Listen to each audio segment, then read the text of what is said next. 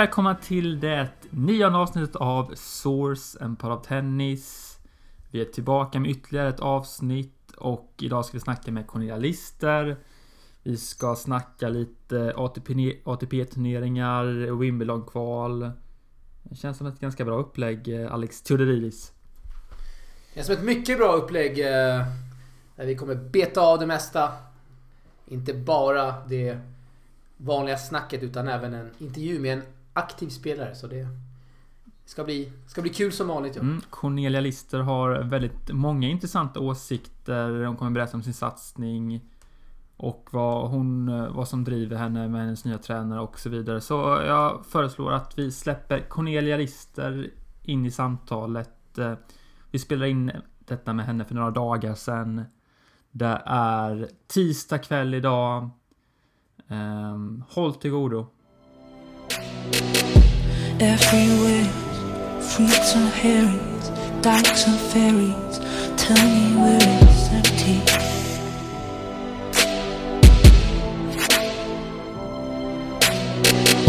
Tax the rich, feed the poor, till there are never rich no more. Varmt välkomna ska det då vara till det nionde avsnittet av vår podcast eh, Source. eh, Med mig Alex Theodidis, med eh, Jakob Johannesson också har vi en gäst med oss idag som vi brukar ha. Vi har Cornelia Lister. Va- Varmt välkommen ska du vara. Tack så jättemycket. Vi ska prata lite om din satsning på touren just nu. Du spelade i Holland, kvalade in för två veckor sedan. Ska vi börja där kanske? Ja, det kan vi göra. Eh, det var ju spännande då jag åkte dit med min tränare eh, för att eh, chansa att komma in i singel och i dubbel framför allt för jag gör min tävlingsplanering nu utifrån min dubbelranking. Ehm, men min grässäsong, det var min första grässäsong någonsin och jag hade tänkt spela nu en månad med samma dubbelpartner från Spanien men första tävlingen som började i England så blev hon skadad i handleden och vi förlorade första omgången där i dubbel med 9-11 i supertiebreak och sen eh, var hon tvungen till att åka hem och fixa sin skada då. Så vi var inne i två, de två kommande VTA-tävlingarna i huvudtävlingen eh, och det var också den i Holland som vi var inne i huvudtävlingen i för man måste anmäla sig online två veckor innan tävlingen börjar på VTA.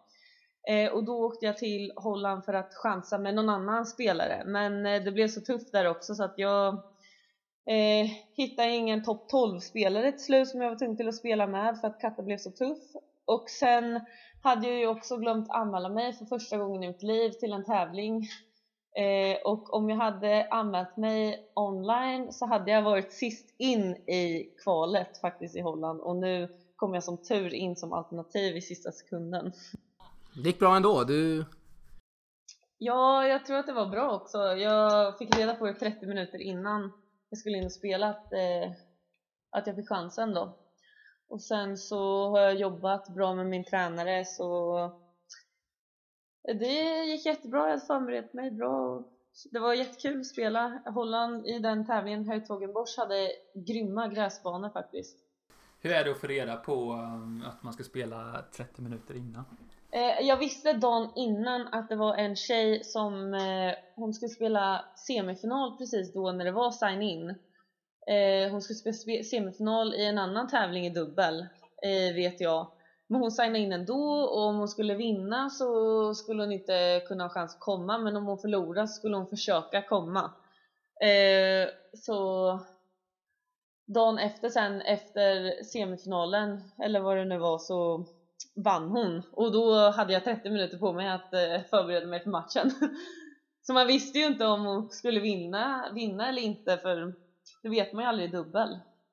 Du nämnde att du inte, att du gjorde din första grästurnering, eh, förlåt, eh, grässäsong i år och eh, varför, varför tror du att du, det gick så bra på gräset?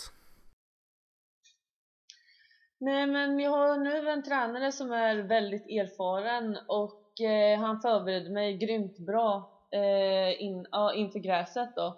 Eh, för jag hade inte rört riktigt gräs förrän jag kom till första tävlingen i England som var före Holland. Eh, men också att det var så bra gräsbanor i Holland hjälpte mig mycket också och jag fick så himla bra utdelning på alla mina slag. Och i England som jag spelade innan och nu precis eh, så eftersom vädret är som det är, det är så fuktigt och regn i luften och det är som att vara på en golfbana känns som. Jag fick chock när jag kom och såg första gräsbanan hur det egentligen ser ut och är och känns. Din spelstil, eh, håller du fram mycket på nät eller spelar du mycket från baslinjen? Nej, jag spelar mest från baslinjen. Jag försöker jobba på att jag ska söka mig mer fram till nätet. Mm. Hur mycket har du spelat på gräs under din karriär? Nej, det var första gången jag rörde gräset. Så det var spännande. Om du jämför med andra underlag, vad är det som eh, skiljer sig mest från att spela på, på gräs då? Det går väldigt fort och man måste vara väldigt djupt ner i benen som inte är så lätt när man är lång. Så det är väl... Och, eh, och sen... Eh, ja men det går fort liksom. Det gäller att man är först, man är först och gör ett bra slag. Men det kan inte vara tvåa i en duell. Och eh, veckan efter där i... Eh, eh försökte du eh, kvala in i Mallorca? I VTA-turneringen där. Ja, ja, jag och min eh, hon spanjorska som jag hade tänkt spela med, eh, vi var på gränsen där. Vi hade förmodligen kommit in i den dubbelturneringen. Eh, men eh, sen så ja, försökte jag ändå åka dit för dubbel och se om jag hade chans att komma in med någon on-site där. Eh, och sen så förra året så var inte tävlingen lika tuff. Men i år i singel och dubbel så var det helt sjukt vad katten var på. Och det är ju en 500 tävling så att eh, den ska ju vara tuff. Men eh, fick man ha några dagars sol, det gjorde ju inte så mycket heller. Nej men sen så när jag förstod att jag inte kom in så försökte jag se hur kan jag lösa det här och då så försökte jag fixa en partner så snabbt som möjligt så han ju åka till England och spela 100 000 tävlingen där och eh, vann en omgång som bara var plus eftersom egentligen hade jag ju inte kunnat spela någon tävling den veckan på grund av att vi åkte till Mallorca och chansade. Precis, precis. Vad, vad kan du berätta om din säsong utöver eh, Holland där? Eh, singel, om man ser till singel, eh, singelspelet har väl gått eh, sådär eller vad säger du?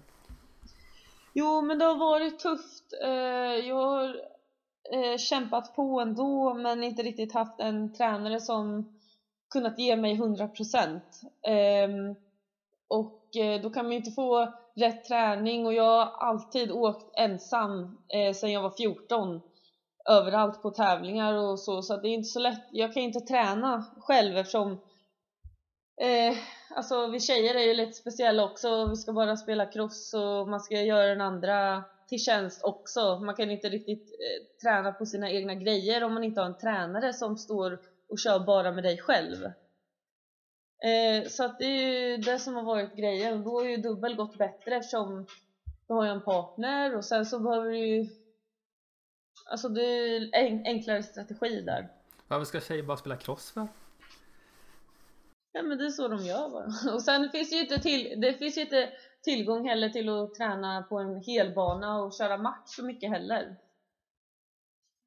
Eftersom det är på tävling. Och sen så, ingen vill gå upp kanske klockan sju eller åtta på morgonen och träna heller. Men då hade man gjort med en tränare för att kunna få den där fullbanan själv. Och så måste du alltid leta efter någon hela tiden och det, nu har jag verkligen sett eh, hur, hur viktigt det är att ha en tränare och hur vilken fördel det är. Ni träffades i februari i år, du och Frank.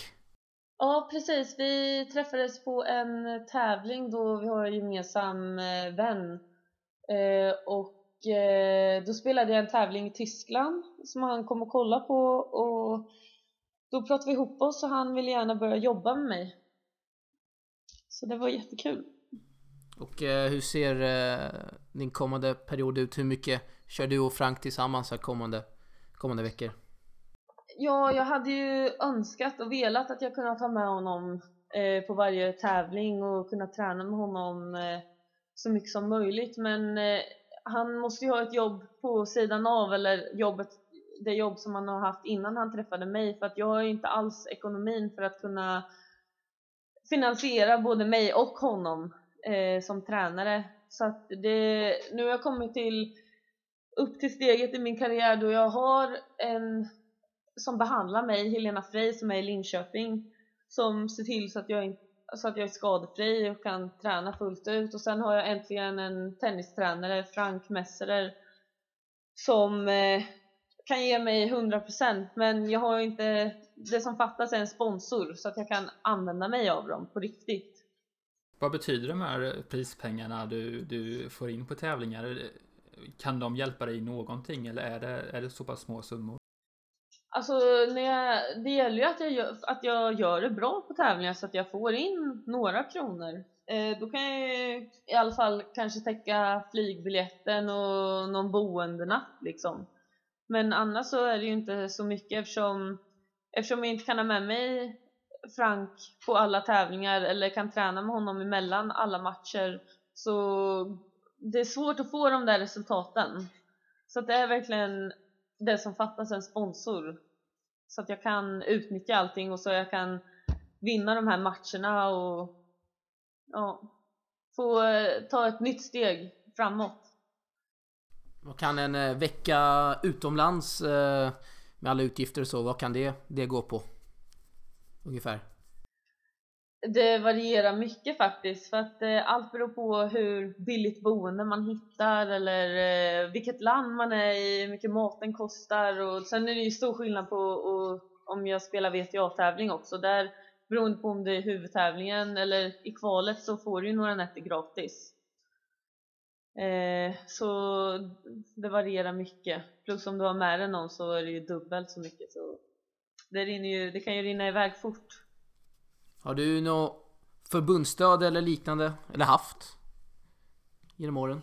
Eh, nej, jag har fått några wildcards eh, från förbundet som har hjälpt såklart eh, och som jag hoppas att jag kan fortsätta få för just nu så skulle jag verkligen kunna ha nytta av wildcards till tävlingarna typ som nu fick jag wildcard i Lund eh, och min tränare kan komma och kolla så det är perfekt eh, för det, eftersom det är poängen jag är ute efter. Eh, men annars så har jag, det känns som att jag varit precis utanför alla satsningar som förbundet har gjort sen jag var junior och upp tills nu så eh, jag hoppas att det kan ändras. Mm. Precis utanför, eh, hur menar du då? Har du alltid varit på gränsen till att komma med i olika satsningar? Ja, jag har känt att jag varit, att jag varit där och förtjänat stöd liksom. Eh, men eh, ja, förbundet har valt att satsa på andra eller så har de minimerat satsningen liksom och då har jag varit precis utanför där. Ja, vad känner du om att vara precis utanför eh, hela tiden? Känner du dig eh, felbehandlad av förbundet på något sätt? Nej men eh, det gäller ju att man visar resultat. Det är ju det allt går ut på i tennisen. Du måste visa resultat men det är, det är svårt att visa resultat om man inte har en stöttning eller någon hjälp bakom. Eh, kommande utöver Lund då. Eh, har du och Frank eh, diskuterat eh, vad ni kommer göra under kommande kommande månader? Hur ser, hur ser planen ut för, för resterande del av säsongen? Eh, med min ranking just nu så är det lite svårt att planera. Eh, jag anmäler mig till tävlingar både VTA och ITF och sen får man se eh, vart man ligger bäst till eller vart jag hittar eh, bäst partner att spela med och så får man reda på jag får reda på ungefär en och en halv vecka innan tävlingen börjar vilken tävling det är jag ska spela. Så det är inte så lätt det är inte så lätt att planera exakt så här och sen med hans jobb så vet ju inte han riktigt heller eh, hur flexibel han kommer vara. Så att eh, man gör en ungefär planering och sen får man se utöver det hur det blir i slutändan. Mm. Det har varit väldigt framstående i, i dubbel de senaste åren. Hur, hur mycket av dina inkomster kommer just från, från dubbelspelande?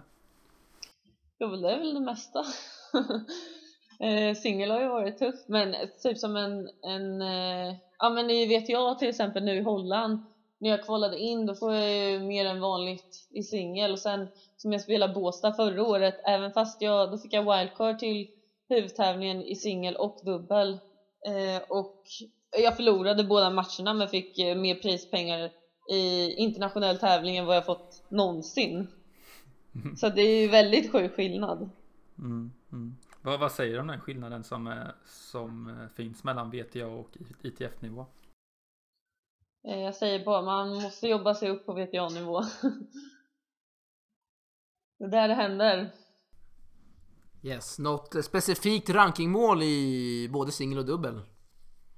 Som du har för i år kanske? Eh, ja, vi har satt upp eh, ungefärliga eh, rankingmål men det är ingenting som jag vill säga faktiskt. Jag, jag hoppas att eh, vi kan, alltså att jag och Frank kan träffas eh, så mycket som det går eh, utifrån förutsättningarna och att vi kan eh, utvecklas. För redan nu på bara några månader som vi haft kontakten och de gångerna vi kunnat eh, träffas och jobba ihop så har jag utvecklats enormt mycket verkligen. Så eh, jag ser ljust framåt i alla fall. Mm. Och du måste berätta också om, eh, om Swedish Open två förra året. Eh, tog set mot eh, eh Angelica Kerber. Hur kan du beskriva känslan nu när det snart gått eh, ett år? Jag har faktiskt fortfarande mardrömmar från den matchen. Eh, det var för att, eh, ja, eh, för att jag hade faktiskt 6-2, 4-3 och genboll till 5-3. Om inte någon kommer ihåg det så kommer jag ihåg det fortfarande och jag hade 6-2, 4 lika och fördel till 5-4. Men jag hade precis en hel vecka innan så hade jag varit sjuk i ehm, vad heter det, min, hela min hals hade svullnat upp på tävlingen innan och jag låg i sängen en hel vecka. Och sen så fick jag wildcard till huvudtävlingen för att jag hade tänkt, jag var på väg dit eh, till att signa till kvalet. Så ringde, ringde Nina Wennerström till mig och sa att jag fick wildcard till huvudtävlingen som hjälpte mig enormt mycket och jag hann träna tre pass där eh, som jag inte hade gjort på en vecka och sen så gick jag bara in och körde liksom. Men eh, jag höll på jag kunde inte andas där i slutet på andra sättet för att jag, jag hade inte, alltså jag kände mig inte tränad. Så det, jag tror att eh, paniken kom in lite och jag började förstå vad som hände och så började jag bli trött och det blev tufft där. Och hon la in en ny växel så att, eh, ja. Men eh, om man har tränat tre pass och ska möta, mm, eh, var en världstvåa just då va? Uh, hur, hur känner man sig? Eh, faktiskt så hade jag året innan så spelade jag kvalfinal i Båstad och då eh, förlorade jag första setet, vann andra setet och var så på G och skulle ha det här tredje setet och då gick jag, både jag och min motståndare och tog toilet break och när vi kom tillbaka så var supervisor på banan för att vi varje gång vi skulle glida ut i hörnen så blev det hål i banan för att eh, det hade precis varit regnuppehåll och det var jättefuktigt och då ville de byta bana till nedre banan fast vi var på Centercourt 1 eller vad det var. Eh, och jag gick med på att byta bana eh, och den banan på nedre är mycket snabbare som är, var mer fördel för min motståndare men jag hann inte tänka riktigt jag har aldrig varit i den situationen förut. Så att jag gick med på att byta bana och då så fick jag inte med mitt spel som jag hade på gång där i där på banan över. Och det slutade med att hon jag förlorade mot i kvalfinalen fick möta Serena Williams som var första sida det året i tävlingen. Och då kände jag att nu när jag fick wildcard och skulle möta första sidare, första sidare Kerber så kände jag att jag skulle ha gjort det här förra året. Alltså det, det det är kanske inte, det är kanske lite kaxigt att säga men jag hade den känslan så att jag var förberedd faktiskt. Jag hade den känslan att jag var förberedd. Så att eh, det var bara kul. Jag tror att det hjälpte så jag var inte så nervös alls. Vad tror du om chanserna att få ett, ytterligare ett wildcard till årets uppslag av, eh, heter det Swedish Open längre förresten? Det är Ericsson Open? Det var... Jag tror Ericsson Open faktiskt. Ericsson Open, precis ja, eftersom jag fick ett wildcard helt oväntat förra året så tror jag att eh, chansen alltid finns. Eh, men jag hoppas bara att jag kan göra bra resultat och att eh, de ser min potential och sen vet man aldrig eh, vilka spelare i slutändan det är som, eh, som ställer upp och det. Så att eh, jag har inga förväntningar, jag bara förhopp eller jag bara kan hoppas på det bästa. Jag är jätteglad om jag får spela kvalet också. Det är stort för mig ändå. Mm. Vad säger du annars om eh, svenska VTA-spelarna just nu? Eh, vi har ju Hanna, men sen därefter ser det lite, lite mörkare ut med skador på både Selik och, och Petersson. Vad, vad, säger, vad tror du om svensk damtennis just nu? Ja, men vi är på gång. Eh, jag vet inte varför alla klagar hela tiden, för vi är på gång, men vi behöver bara lite stöd så att vi kan eh, ha användning av våra team. Det är ju det som gäller. Eh, utomlands så har de flesta lever på stödet från deras förbund. Eh, och sen så får svenska förbundet försöka göra det bästa de kan och det tror jag att de jobbar på. Så att eh, allt handlar ju om sponsorerna så att man kan utnyttja sina team så att säga. Mm. Uh, Good to Great har ju något program där de reser flera spelare med en tränare. Uh, det är inte något du har, ni har funderat på, svenska tjejer, att ha en gemensam tränare och åka runt? Jag tror att man får bäst resultat om man har sin egen tränare eftersom det är den tränaren som eh, känner en, lär känna en personligt som tränar med dig vardagligen om man har den turen med sin tränare och som man har sin strategi med och det är den vägen jag tror att man kommer vara mest framgångsrik med. För hur ska en tränare som bara är med på en tävling kunna hjälpa dig framåt? Men han känner inte det, han vet inte din... Alltså... Jag ser mer vikt på att man ska ha sin egen tränare faktiskt. Ja, du var ett tag med i Good to Great va? Ja, jag var med ett år. Ja, att du, att du bara blev ett år. Var det just av den här anledningen till att, eh, att du, vill ha, du vill ha en egen tränare liksom? Ja, men också att för mig, eh, jag kände att om jag ska utvecklas så måste jag vara... Man är ju, man är ju individ i tennis eh, och fokusen måste ligga på dig. Så då kände jag att jag behövde söka någon annanstans jag skulle vara och det har varit svårt för mig att hitta en tennistränare som jag känner att jag kan utvecklas med. Så jag har, sen jag var 16 år och lämnade Linköping, då jag lämnade Roger Stenqvist som var min tränare i några år eh, och han tog mig till 13 i Europa eh, under 16 år så har jag slitit med och hittat den perfekta tränaren om man ska säga så men jag känner verkligen att jag har hittat den nu hos Frank. Är det någonting eh, specifikt i ert spel som ni jobbar på just nu? Som kan förbättras? Ja, eh, mycket fotarbete och eh, hur, man, hur jag ska hantera kroppen och på banan och utanför och eh, strategi hur jag ska spela min tennis så att jag måste tro på den tennisen vi jobbar på. Så allt är lättare sagt än gjort. Men vi, vi jobbar jättebra och vi är på gång. Ja, jag går lite från ämnet här, men hur, hur viktigt är det egentligen att vara egoistisk för att lyckas inom tennisen? Jag tycker det är tråkigt hur självisk liksom man måste vara egentligen. Det är, alltså ända sedan jag började spela tennis, ingen i min familj är inblandad i tennis och vi var inte alls förberedda på hur egoistiskt det egentligen är. Så helt chockad faktiskt inom tennis-Sverige och utomlands också hur ego alla är, att man inte hjälper varandra och ger tips och råd och du vet så, så att jag har blivit formad till en sån spelare nu som ja men eh, jag måste tänka på mig själv, det är bara så. För ehm, vi började med, min familj, vi började med att vara eh, alltså hjälpa och du vet så här till andra men sen helt plötsligt fick man inte den hjälpen tillbaka och då blir man ju då blir man formad så. Så att det, jag tycker det är tråkigt faktiskt. Okej, okay. har, du, har du någon vän eller någon annan som, som du kan prata med och, ge, och, och stötta varandra och ge varandra tips på hur, hur man tar sig framåt?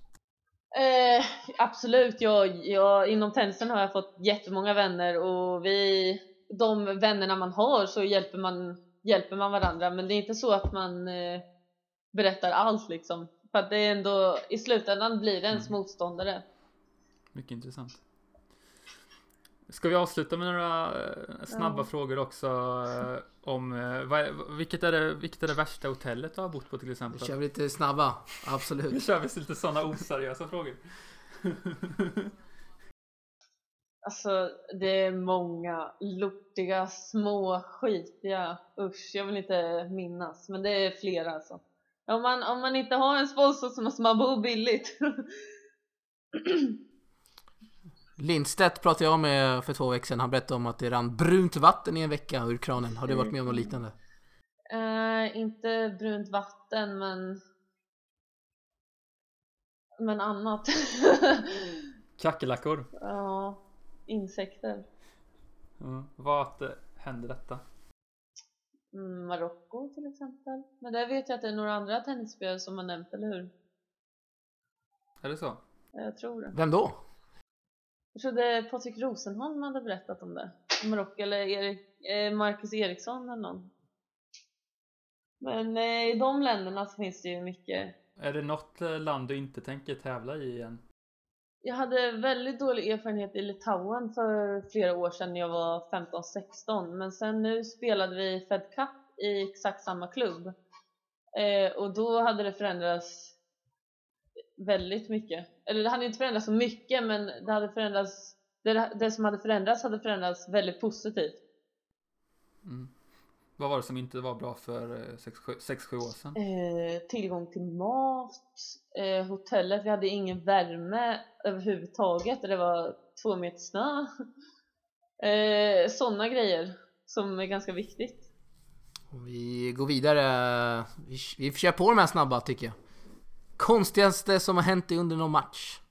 Jag vet inte hur många gånger som junior jag blev bortmyglad och förlorade matchen. För att i junior, konstigt nog, så har man inga domare. Och nästan inga som kollar på matchen från tävlingen. Så att eh, när jag mötte ryskor så bara myglade de bort viktiga bollar som gjorde att man, man är ju inte med mentalt om man är svensk och eh, spelar utomlands så är jag helt själv. Och så Nej, det var helt sjukt. Kan du berätta hur en sån mygling ser ut? Eller det är väl olika antar jag, men eh, har du något eh, minne som du kommer ihåg sådär? Och jag kommer ihåg jag var i Spanien och spelade juniortävling och hade chans till att vinna setet och tjejen dömer ut bollen och jag ropar dit eh, domare och hon väljer ett märke som är en meter utanför baslinjen fast min boll satt innanför, innanför baslinjen och domaren säger ja men hennes märke gäller.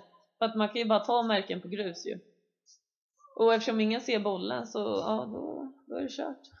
Och så händer det ju några bollar igen efteråt och då börjar man fatta att jag kanske måste göra tillbaka för att jag ska kunna vinna matchen. Men man måste våga sånt också, det är inte alltid det lättaste och det är väldigt tråkigt att göra.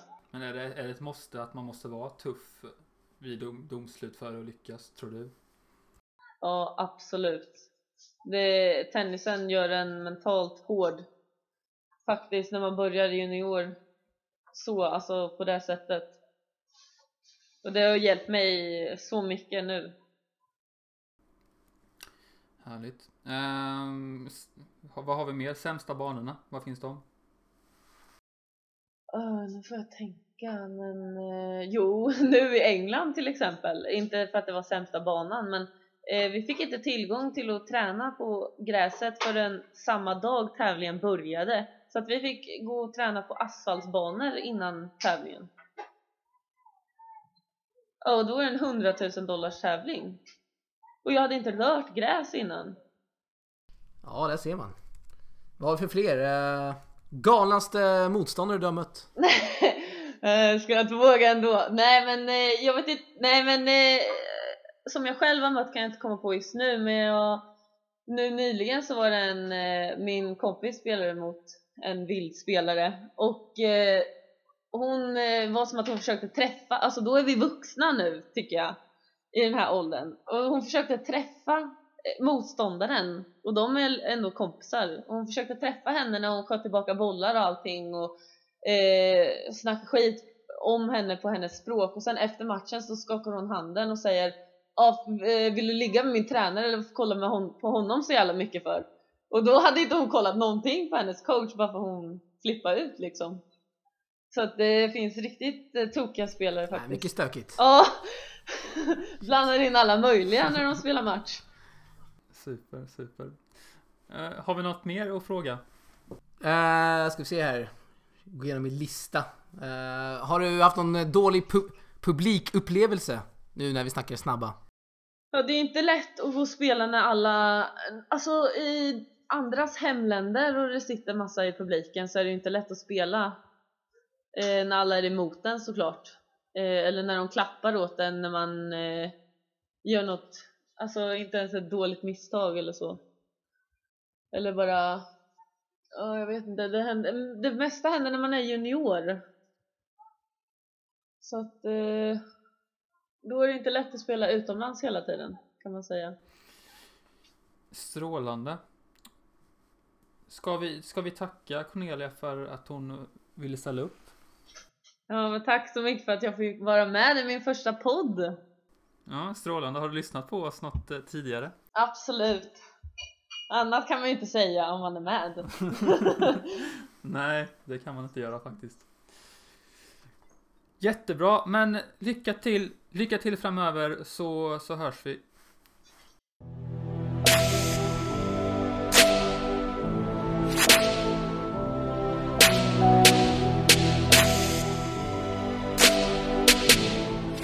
Mycket intressant eh, samtal där med Lister eh, som gav oss en liten insyn i hur hennes satsning ser ut.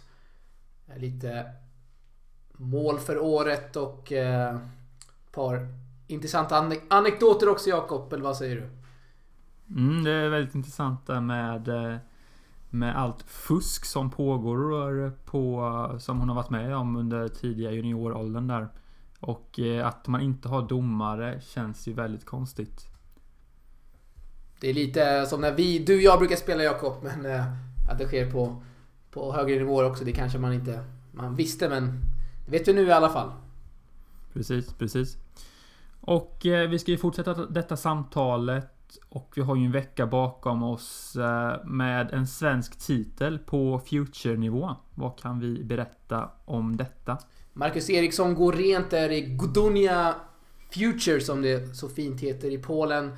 Där han vinner, ja han vinner varje match. Han vinner, eh, är det fem matcher Jakob? Du får gärna, mig, gärna rätta mig om jag har fel. Så, så är det. Fem matcher och han eh, inledde veckan med två tre setsvinster. Och avslutade veckan med tre, eh, tre raka set. Och han har inlett den här veckan med seger också i Polen. Han är verkligen i fin form nu, eh, Marcus Eriksson. Kan klättra mot eh, sin karriär, karriär sin bästa ranking här. Ligger väl eh, näst bäst bland de svenska herrspelarna just nu på rankingen. Kul att det går, att det går väldigt bra för Mackan som, som följer upp sin, sin fina vecka i, i Prosteo Challenger där han når en semifinal och, och vinner en, en titel ganska, ganska kort efter det. Så det, det är kul att han håller uppe den här jämnheten och ska bli väldigt intressant att se honom nu. Nu är Båstad här i sommar i både Challenger och eh, kanske lite ATP-kval också. Mm. Sen hade vi ju även en ITF-nivå. Var det, var det någon vecka sedan där eh, Rebecca Petersen gjorde comeback och vann 25 000 dollars tävlingen i, var var det någonstans? I Italien. Eh, Padova.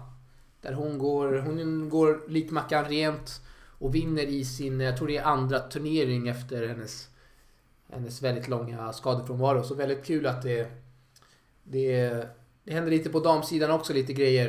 Uh, Rebecca Petersson som bekant, varit borta länge med, tillsammans med Susanne Selig. Det är väl ändå två spelare som, som, uh, som spelar kval i Grand Slam. Så det är kul att ändå att Rebecca är tillbaka. Och vi vet också att Selig är... Uh, hon ska väl göra comeback lite senare i år också. Och med, med drivet de har så, så ska, det, ska det gå bra. Tror jag. Mm. Ja. Eh, Rebecca Petersson spelar också kval till Wimbledon som vi ska prata om lite senare. Men vi ska sammanfatta lite kort bara den, eh, den förra veckan här på ATP-nivå. Eh, vi har ju Queens och Halle och i Halle slaktade ju verkligen Federer motståndet. Speciellt i finalen. Vad säger du om hans insats? Det var en riktig slakt där, eh, speciellt i finalen som du, du var inne på mot Zverev där han... Eh, jag, jag tror inte matchen tog en timme knappt och... Eh, nej, det var lite av den gamla Federer. Eh, stora kontraster av vad, vad jag såg mot Tommy Haas. Det såg ju riktigt rostigt ut där han fick en... Fick en riktig rejäl omgång mot 39-åriga Haas. Men han, eh, han följer, följer upp det med en fantastisk vecka och nu har han favorit också inför Wimbledon. Så det ska bli intressant att se hur långt det går nu. Mm. I Queens hade vi ju den andra ATP-turneringen och eh, en liten, liten oväntad eh, vinnare där eh, kan man väl säga va? Feliciano Lopez. Han är ju en mycket kapabel spelare på gräset. Är väl en av ja, ett par spelare som, som alltid höjer sig när det, när det kommer till grästennis. Och han tar sin största titel i karriären efter en mycket tight finalseger mot eh, Björkmans adept Marin Cilic. Mm. Eh, och eh, hade inte nära, han hade väldigt nära till tårar efter eh, inslagna matchbollen och det kan man ju förstå. Mm. Mm. Och Andy Murray utslagen tidigt mot eh, Jordan Thompson. Vad, vad drar vi för slutsatser av det? Kan, bör eh, engelsmännen och skottarna framförallt vara oroliga här inför, inför Wimbledon? Nej, det tycker jag faktiskt inte. Jag vill gärna minnas att Andy Murray har väl har gjort en... Eh, en liknande turnering i just Queens. Jag tror det var för två år sedan. Kanske var tre där han förlorade mot, mot Radek Stepanek ganska tidigt. Jag tror det var första omgången också. Och sen går han väl och vinner allt. Eh, så nu kommer han kunna förbereda sig ganska länge på gräset i Wimbledon. Så jag tror inte det ska, ska vara för oroväckande ändå för Andy Murray som, som givetvis är en av kanske, ja, tre, fyra som, som man tror ska kunna tampas om titeln. Mm. Och en intressant eh, titelvinnare på, på VTA-sidan också. Petra Kvitova. Sin andra turnering efter eh, eh, sin comeback här efter den hemska knivattacken. Hon går och vinner grästurneringen i Birmingham. Beseglar Barty från Australien i, i tre set där. ehm, hon börjar segla upp som en Wimbledon-favorit, eller vad, vad säger du? Det gör hon och eh, spelbolagen eh, listar då Kvitova som favorit i skrivande stund i alla fall. Och eh, det kan man ju förstå efter, efter det otroliga styrkebeskedet hon ändå gör. Eh, såg väldigt bra ut hela turneringen. Eh, spelar väl inte allt för långt ifrån sin, sin, eh, sin eh, topp. Så det, ja, det finns väl en del namn där också på damerna. Eh, som, eh, som ska kunna ska kunna tampas om titeln där med. Men eh, var absolut. Mm. Härligt. Och eh, ska vi börja gå in på, eh, på Wimbledon-kvalet också? Vi har ju faktiskt eh, två svenskar eh, i, singel, i singelkvalet. Vi har Elias Ymer som vann eh, kvalmatchen här eh, mot eh, vad hette asiaten? Daki Lee från Sydkorea. Han är väl 148 rankad i världen. Eh, spelare som, eh, som är väldigt kapabel men som inte kanske hade den där formen man hade velat. Om man nu är ett sydkoreanskt fan eller ett fan av Daki Lee. Han hade fem raka förluster inför matchen mot Irias Ymer på tre uh, olika underlag också. Så Ymer uh, går och vinner i två raka set vilket ändå är, är väldigt starkt.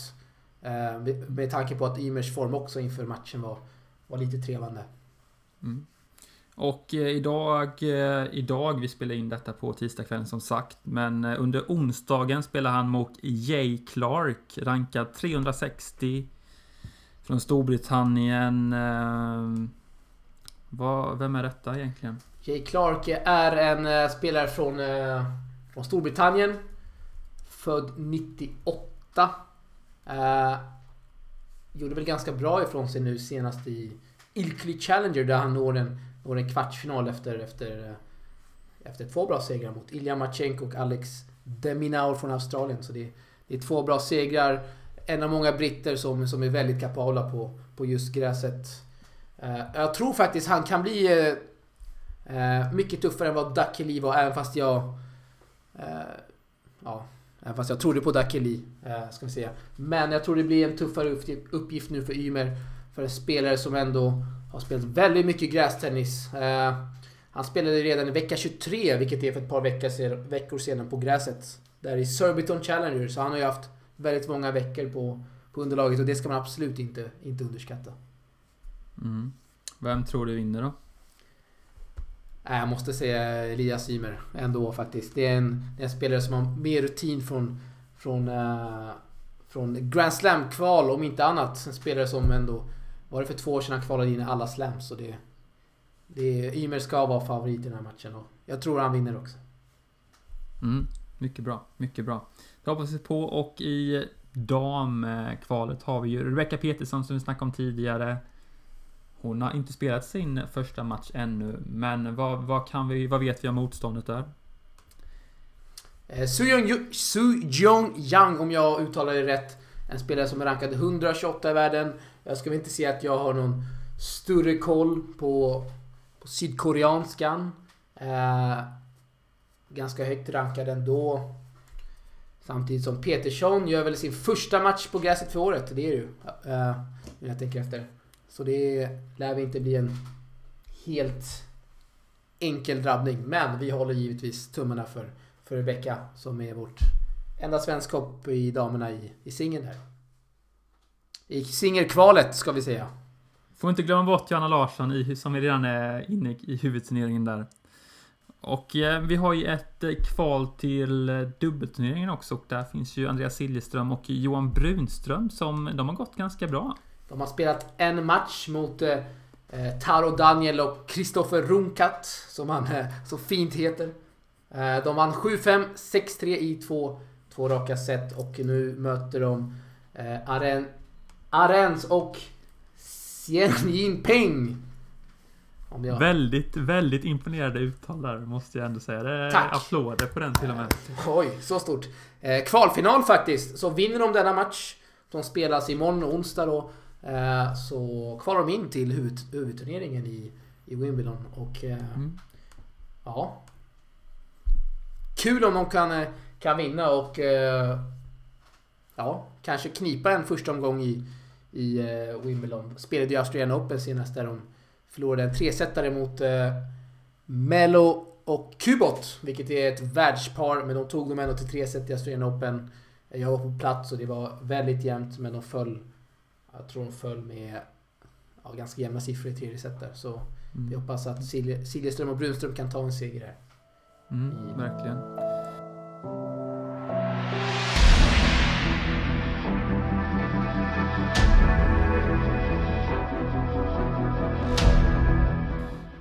Ska vi lämna Wimbledon bakom oss? Vi, vi ska ju ha en Wimbledon special här. En, eh, en videopodd som vi kommer släppa på, på lördagen är det va? Där vi kommer ge er allt, verkligen, verkligen allt inför Wimbledon. Eh, Precis, två timmar, en uppesittarkväll där vi sänder live på Facebook till och med. Det får man ju bara inte missa. Så rekommenderar att man eh, kanske bunkrar hem lite popcorn och lite snacks. Sitter där på, på lördagskvällen, två dagar innan Wimbledon. Eh, där, vi, där vi går igenom lottningen, där vi går igenom alla förutsättningar i, i två timmar med två mycket intressanta gäster. Så det, det får man inte missa. verkligen inte. Och vilken tid är det som gäller på, på lördag? Det eh, måste jag återkomma till för det har vi inte klart än av vårt, av vårt team på Vippel. Men eh, de jobbar väl för fullt på det, tror jag. Mm. Men i alla fall någon gång under lördagskvällen. Precis, Så- lördagskvällen blir det absolut. Men vi Mm. återkommer på Tennisportalen och eh, Source som vi heter på Facebook. Så där får man hålla Precis. utkik. Precis, precis. Men vi går från gräset till, till gruset där och Swedish Open. Vi har vetat eh, tre stycken wildcard utdelade. Två stycken till bröderna Ymer, vilket eh, är ganska självklart. Yes. Men ett eh, till, till, till Tommy Haas. Och jag vet att du har lite åsikter om detta. Och har, har även varit i kontakt med Christer Hult. Eh, är han turneringsdirektör eller vad? Är vad precis. Eh, jag har pratat med, med Christer Hult. Som, eh, som motiverar sitt beslut till varför man ger ett wildcard till, till Haas istället för Nordens bäst rankade tennisspelare som Kasper Rud ändå är. Han är 109 i världen just nu. Eh, långt före bröderna Ymer också ska vi säga. Eh, men nekas alltså ett wildcard till eh, ATP-turneringen trots att han veckan innan spelade Challenger i, i Båstad. Så han, han kommer ju vara på plats. Men eh, ja, han kommer ju inte spela ATP. För eh, samma vecka så drar han istället till, till Polen och Chechin Challenger som det mycket fint heter. Hur som helst så har Christer Hult sagt detta att Kasper har naturligtvis varit med i diskussionen om wildcard och har ju spelat riktigt bra i år. Jag hoppas naturligtvis att han kommer till Boston och kvalar. Men att Tommy Haas har spelat länge på touren, gör sitt sista år och i samband med Swedish Opens 70-årsfirande så kommer vi att spela Legends Doubles. Bland annat med Sverige mot Ty- Tyskland där Tommy kommer spela i par med Dustin Brown, publikfavoriten. Och möter Stefan Edberg och Anders Järryd. Och eh, det kan man ju tycka lite vad man vill om kanske. Mm, jag tycker det känns lite konstigt i alla fall och eh, välja Tommy Haas på grund av en eh, dubbel egentligen som inte hör till den ordinarie turneringen. Absolut, för i sådana fall så skulle man bara kunna, kunna hämta hem Tommy Haas till dubben som eh, Umag gjorde förra året när han tog in Agassi liksom. Okej, Agassi är inte Mm. aktiv har inte varit det på länge, men eh, eh, ja. Och speciellt också när, eh, när Rud har tagit, vad är det? 348 poäng jämfört med Haas 205. Och våra norska vänner också, som jag är ganska säker på att hade Rud fått ett wildcard nu till Båstad så hade vi kunnat fått se en hel del norska fans eh, få lite mer hype kring turneringen på sånt sätt. Jag tror inte folk köper biljetter för att Tommy Haas, 39-åring, kommer till, till turneringen. Det tror jag absolut inte. Det tror faktiskt inte jag heller, även om Tommy Haas är en bra spelare. Absolut, en, eh, ingen eh, skugga på honom. Ingen skugga på Tommy Haas, absolut inte. Absolut inte.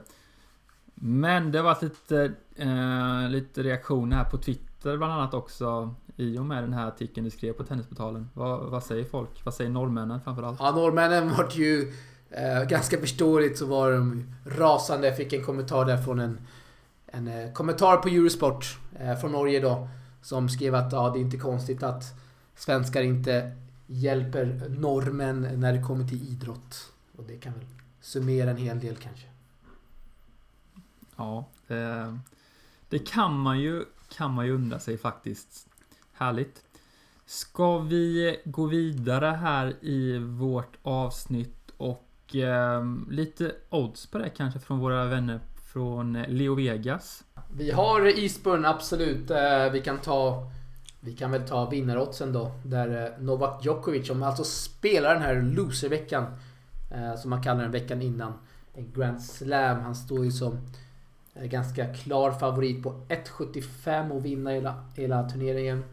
Eh, Sen har vi inte tätt följt ska vi säga. Vi har Gasquet och Monfils. Fransmännen på nio gånger pengarna vardera. Uh, och sen ett knippe spelare där med ganska, ganska höga odds. Uh, det som sticker ut kanske är Sam Querrey som vi vet är väldigt duktig på gräset. Vann Queens för ett par år sedan. Slog Djokovic i Wimbledon bland annat. 17 gånger pengarna att vinna. Uh, inte alls otänkbart.